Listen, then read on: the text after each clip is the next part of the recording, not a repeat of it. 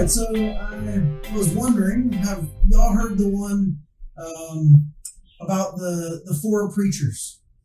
All right, so there there were four preachers from the same town, and as they often did on a monthly basis, uh, they met and they talked. And on this particular night, the subject was their failings in uh, in ministry or in life, their struggles, and each agreed that they had one. And the first preacher said that he had a bit of a drinking problem. Uh, he'd like to have a shot or two of whiskey now and then. And the second pastor said that gambling was his problem. He couldn't resist betting on football games or other sporting events. And the third minister said that he didn't have either of those problems, but he did cheat on his income taxes. And the fourth preacher said he didn't have an issue with drinking or an issue with gambling or income tax fudging, but he did have one serious vice. And he said, You know, fellas, I just love to gossip. And right now I can hardly wait to leave. um, so I, hope you like that one. Um, but I, hope that everyone is as well as they can be. And uh, as we live amid COVID 19, um, I continue hearing some experts report that uh, in America, the worst is yet to come. Seems like every week they, they keep saying the, the, the worst is yet to come, the worst is yet to come.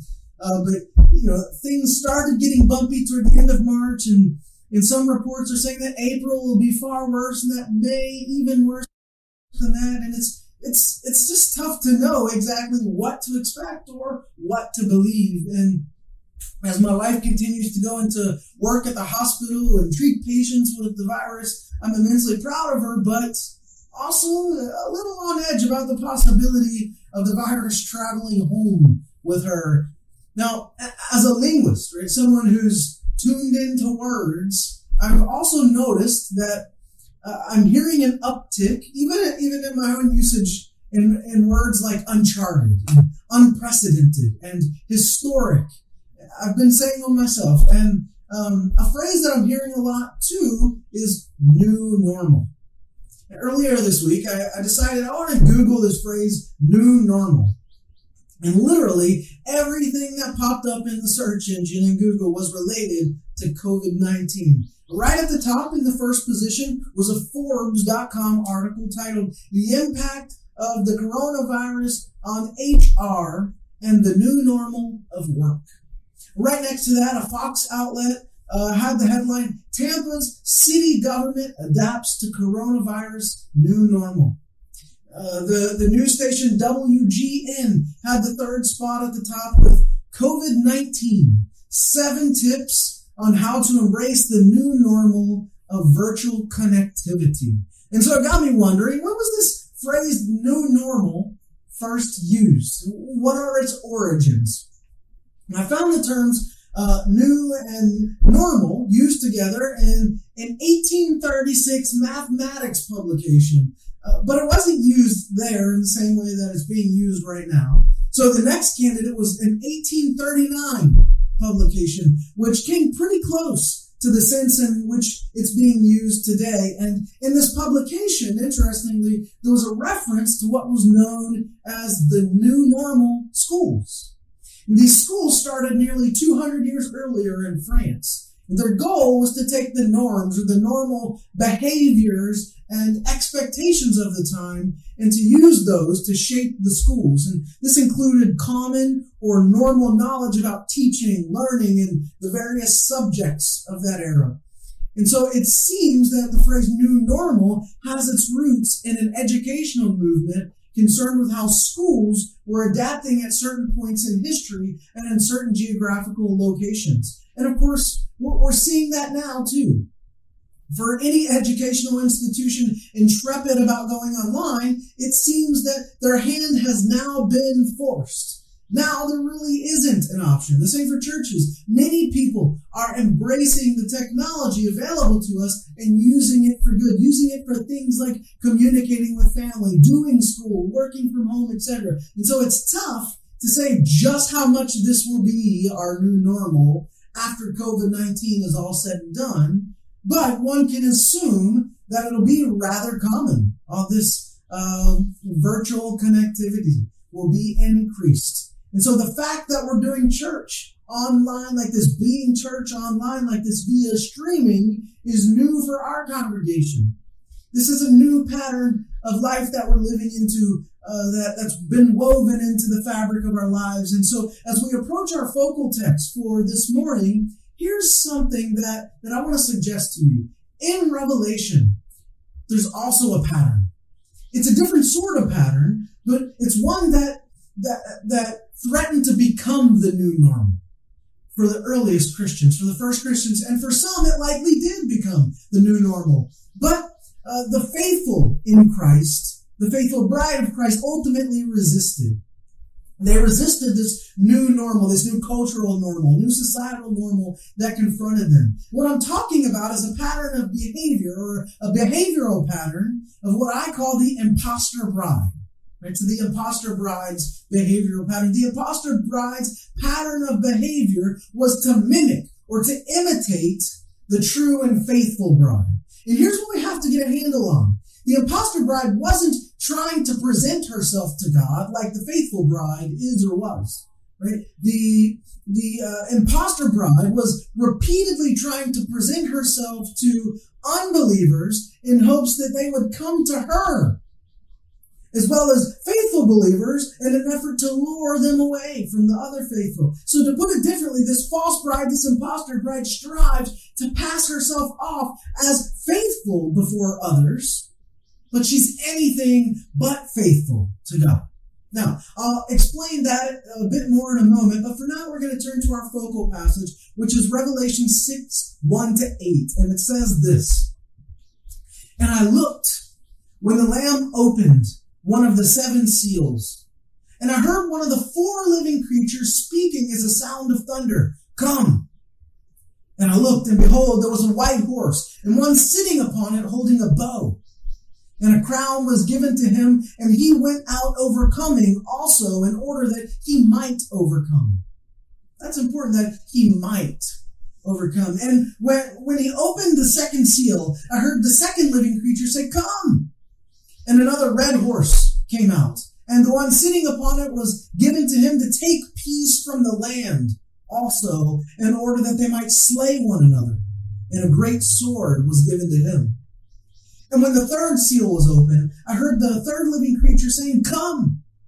And I looked, and behold, there was a black horse, and the one sitting upon it was holding a scale in his hands.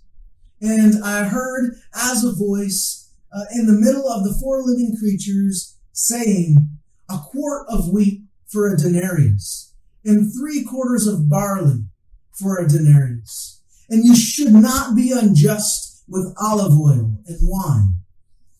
And when he opened the fourth seal, I heard a voice of the fourth living creature saying, Come! And I looked, and behold, a green horse, and the one sitting upon it Death was his name, and Hades followed with him. And he gave them authority. That is Hades. Hades gave them authority over the four lands to kill on the sword and in the famine and in death and by the beasts of the land. All right.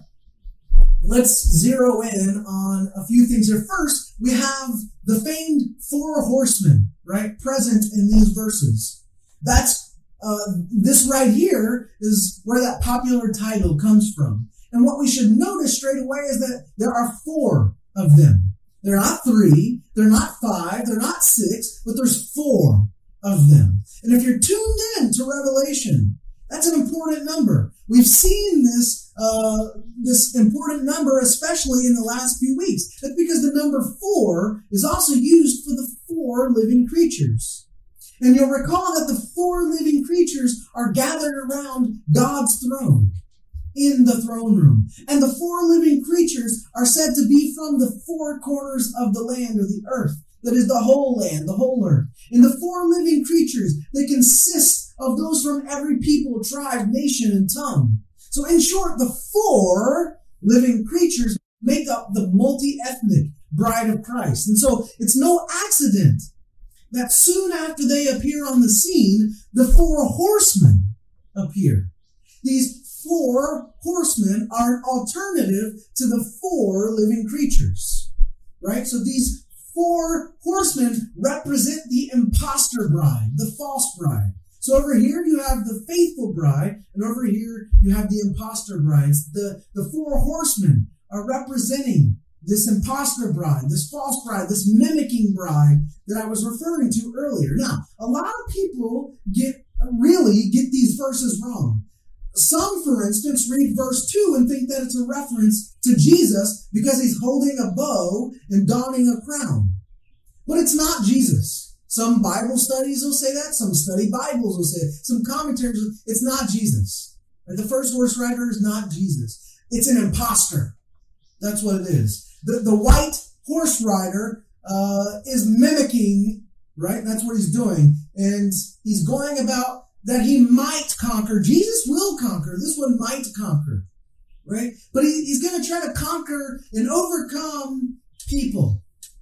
Much like the reference to Balaam and Jezebel and Nicholas, uh, the leader of the Nicolaitans that we read so much about in Revelation 2 and 3. So this white horse rider is violent. He wants to conquer. He goes about that he might conquer, and he's going to use violence to overcome. He's the antithesis of Jesus, the Prince of Peace. And so the second horseman was red, and he's not too different from the first horse. He also desires to engage in violence and to take peace from the land. He has a sword. He seeks to slay. And notice that whereas Jesus had a sword coming out of his mouth, right, referring to the power of the spoken uh, gospel, the gospel's power to cause people to die to themselves, and to live to Christ, uh, this is different. This is an imitator. This is an impostor. The third horseman is black and he has a scale and he's going about the land being unfair and unjustly weighting the scales, ripping people off. The fourth is green and is associated with death and famine. He's followed by Hades. Now, uh, three things that you need to notice. The first one is that the four horses and horsemen represent evil, pain, suffering, and violence. The second thing is that the horsemen that can't proceed, they can't do anything unless one of the four living creatures, right, the faithful bride of Christ, says so. One of the living creatures will come forward and say, Come. And then the horseman and the horse comes out and acts, does whatever. This suggests that the four living creatures, the faithful bride, actually um, exercises authority over the false bride. And third, notice that in 6 8, Hades uh, is following, and Hades is the one who appears to give the horsemen their authority. Right? Authority over the lands to kill using a sword and famine. But here's what we need to know Hades only has authority to kill those who belong to his number. Hades has absolutely no authority to touch anyone or anything else that belongs to God. And that'll become a little bit clearer next week and in, in subsequent weeks too, as we read the remainder of Revelation 6 and move on into 7 and following. But what I love about these verses is that they paint for us a picture of what the unfaithful bride looks like. And once we know what the unfaithful bride, what she looks like, not only can we avoid her, we can do everything in our power to help others avoid her as well. And part of that is proclaiming the truth, proclaiming the gospel. The good news that Jesus Christ has come, that he died and uh, he reigns victorious and he wants to know you and he wants you. And by knowing what the unfaithful bride looks like, we can be exactly the opposite. We can be the faithful bride. It's like knowing our enemy's playbook. All right, another thing that's interesting here um, goes back to that authority point, namely that Hades and the horsemen can't even approach unless they're given permission by the faithful bride of Christ, that is the church. And honestly, you know, we, we can kind of read that repeated phrase, come, come, come, come. We can kind of read that as a taunt, even. Like, bring it on, bring it on, bring it on, bring it on. You, you can't you can't do anything to me. Right? You can't see me. You can't touch me. Bring it on. That kind of statement. All right, but because this is uh, so important and will continue to be, as we read Revelation, I want to help you get a good handle on this impostor bride who imitates the faithful bride in order to lead people away from the faithful bride and ultimately away from God, right? And she wants to draw people to herself. And that brings us to our word of the week, which is crypsis. Crypsis, uh, it's an ancient Greek word, but it's a word from the animal world. Um, it comes from the Greek term crypto or crypsis, right? Which is where we get related terms like cryptic in English from. And as you know, something that's cryptic is something that's secret or hidden. That's what crypsis is. It's the act of hiding oneself to avoid attack or the act of hiding oneself to initiate an attack. And I want to give, give you what I think is just an incredible um, analogy for this, one that's related to fireflies. Okay, fireflies. In particular, there's one species of firefly that engages in crypsis. It hides itself in order to attack. And part of the way that it hides itself is by imitation or mimicry. So I want to explain this. Do your best to follow me here. All right, first, you need to be familiar with two different species of firefly. Unfortunately, their names are very similar, so you got to pay close attention. They're easy to mix up. The first is known as the Photinus firefly, and the other is known as the Photuris firefly. Now, this Photuris firefly engages in crypsis. The Photuris firefly engages in crypsis, or what some researchers call aggressive mimicry. Now, here's how it works. The female Photinus firefly. She'll blink her blinkers, right, in order to get the attention of the male Photinus firefly, the, her same species. So the female Photinus shines in, and blinks in order to attract the male Photinus. And when the male finds her, they'll become mates. But the female Photuris firefly picked up on this pattern. And so the female Photuris aggressively mimics the female Photinus. Um, or sorry, the the the I messed this up here. Let me start. And so the female Photinus, uh, did I have it right? The female Photuris aggressively mimics the female Photinus. I'm confusing myself here. I had it right. So when the when the male Photinus comes to the female Photuris, she kills him on the spot and eats him. She imitates the light. She blinks, blinks, blinks, but is in reality darkness herself. And here's what I want you to know this morning that it pleases God when his faithful and allegiant bride rejects falsehood and instead clings to him. And it pleases God when his faithful and allegiant bride imitates him rather than anyone or anything else. Friends, God is good. God is goodness. God is light. God is kindness. God is gentleness. God is love. And there are so many things in this world, so many members of the false bride that seek to lure us away and lure us into and unto something less in order to be someone less.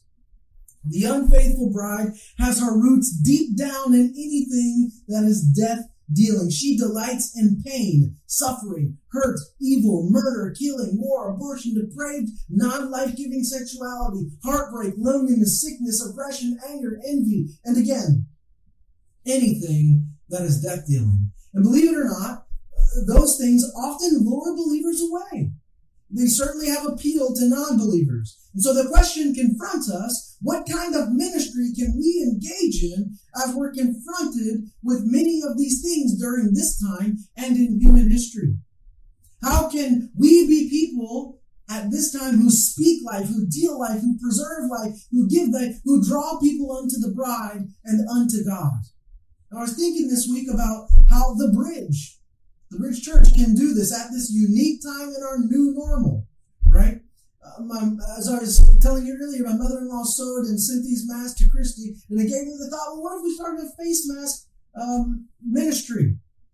Uh, that would be interesting. What if we did that for people in our community, for our local hospitals, or nurses or doctors if they need them, or just anyone who's who's needing them, anyone who's in need. And so um, I sat down and I figured out the cost. It was about $60 to make 20 or 30 of these masks and about two hours to make 30 of them.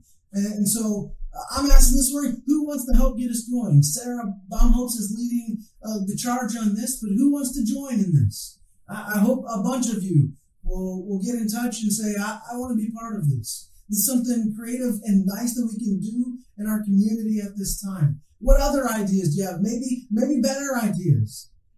We might be largely confined to our homes and our houses, but we can still do ministry. All right, you're glad that I coughed on camera and away from you, right? But um, I guess I should have worn my mask to do that. But we need to get creative. How do we stand out and let our light shine brighter and truer? How do we link to draw people unto God? I want to hear from y'all. How do we how do we do this? What can we do? One thing I know is this: whatever it is, it needs to look like Christ, so that people are drawn to Him via his bride. There's a lot of imposter bride out there. It's everywhere. But screw the imposter bride. Let's do this and let's be the faithful bride of Christ. Let's do this. So, um, you know, I was I was thinking this week about this interesting phenomenon about how how wives and husbands in time become like one another uh, even down to looking more and more like one another. Scientists they have a term for this. Uh, it's called uh, assortative mating, right? They they posit that most people end up choosing in life those whose DNA is similar to their own. But it's it's an interesting phenomenon, it? That, that people who get married early on end up looking more and more like one another as they age together. I just find it absolutely fascinating that that happens. But Researchers have found too that as couples age together, they also become more emotionally alike.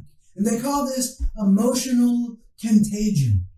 The idea is that uh, people take on the same views and they take on the same interests, and therefore they share similar emotions about similar things. Likewise, there's research that suggests that in terms of behavior, as couples grow together, uh, they behave more and more like one another. This is called mirror neuron activity. That's a real fancy word for it. Or more commonly, behavior mirroring or personality mirroring. And there's, there's more. Linguists are researching how individuals over time, couples over time, start to imitate their mates' languages, language behaviors. Uh, they may over time share the same accent or even the vocabulary, and they start sounding like their spouse. And scientists have found that in time, uh, spouses often change their behavior patterns together. Uh, this covers everything from dress to travel to diet to workout, etc. In short, the longer a couple's together, the more they end up looking alike, the more they end up feeling alike, the more they end up behaving alike, speaking alike, and thinking and acting like their spouse. And maybe you've anticipated where I'm headed with this. The same should be true of the bride of Christ and her bridegroom. The longer that we're in this with Christ, the more that we should look like and feel like and behave like and speak like and think like and act like Christ. We need to look like our bridegroom, our spouse, in all these ways and more. And I want to submit to you that as we live in these novel times, our new normal should be holiness holy living and holy moments so that our lives look like Christ's life. And it's so compelling that it draws people to us and ultimately to Him rather than to the impostor bride and anything else that she has to offer. So how do we do that during this time? What can we do? In the past week, I've seen amazing things happen, uh, things that reflect the beauty of the body of Christ. My pastor friend in Alabama, he turned 40 on Tuesday. And since his congregation couldn't throw a, a, party together for him, they decided to form a convoy of cars and drive through around the church and just wish him a happy birthday as he stood uh, out on the lawn with some honks and uh, some yells from a distance. It was awesome to see that video. I've heard of some some similar things going on here in the island, but I watched my daughter this past week write a letter to the mailman, thanking him for helping his community during this time, putting himself at some risk. I watched all my kids throw a free car wash in our neighborhood for uh, for those folks. And you know, I pointed out to them that in each of those instances, the recipients of the kind acts always paid it forward. So I made the point that one good deed from them spurred others on to do good deeds too. And I, I watched as my little publishing company gave away $10,000 worth of free resources in the last couple weeks. Uh, it was amazing to see that. Uh, I've received emails and notes uh, this week of people thanking and encouraging me from various parts of the world. Really cool to see that. But so I've seen up close and personal some really cool things. So again, I'm asking this morning, what are we, the bridge, going to step up and do? What are we going to do? What are we going to join forces and do? And who's going to, make a move and spur the rest of us in our community and others on to do good deeds? Right? That, that lot doesn't fall to the pastor alone. We're a body, so let's all get in on this. This is a, a time of great opportunity. Right now, our world needs to see examples of peacemaking, examples of things that are life giving. So let's be that. Let's do that in a time where people are dying in hospitals apart from their loved ones, saying goodbye through windows and saying goodbye on FaceTime, in a time where people are feeling hopeless, we at the bridge need to be the mouth, the hands, and the feet of Christ and the heart of Christ. And, and we need to have the eyes of Christ. Where is the Spirit at work already so that we can join in? And what can we say and do that will bring hope into this new normal, this new pattern of living? I want to hear your heart's cry and I want to hear what you're thinking of. So get in touch with me. Let's spur one another on to goodness. Amen. Amen. Well, uh, this morning I want to give a benediction. So if you would turn your palms upright and receive this benediction. And now, brothers and sisters, may you have the eyes of Christ in these novel times. May you have the gospel burnt on your lips and may your hands and feet serve others in his name by the power of the Spirit. And may you help others come to know the best kind of new normal in becoming a new creation in Christ. Go in peace, brothers and sisters. Amen.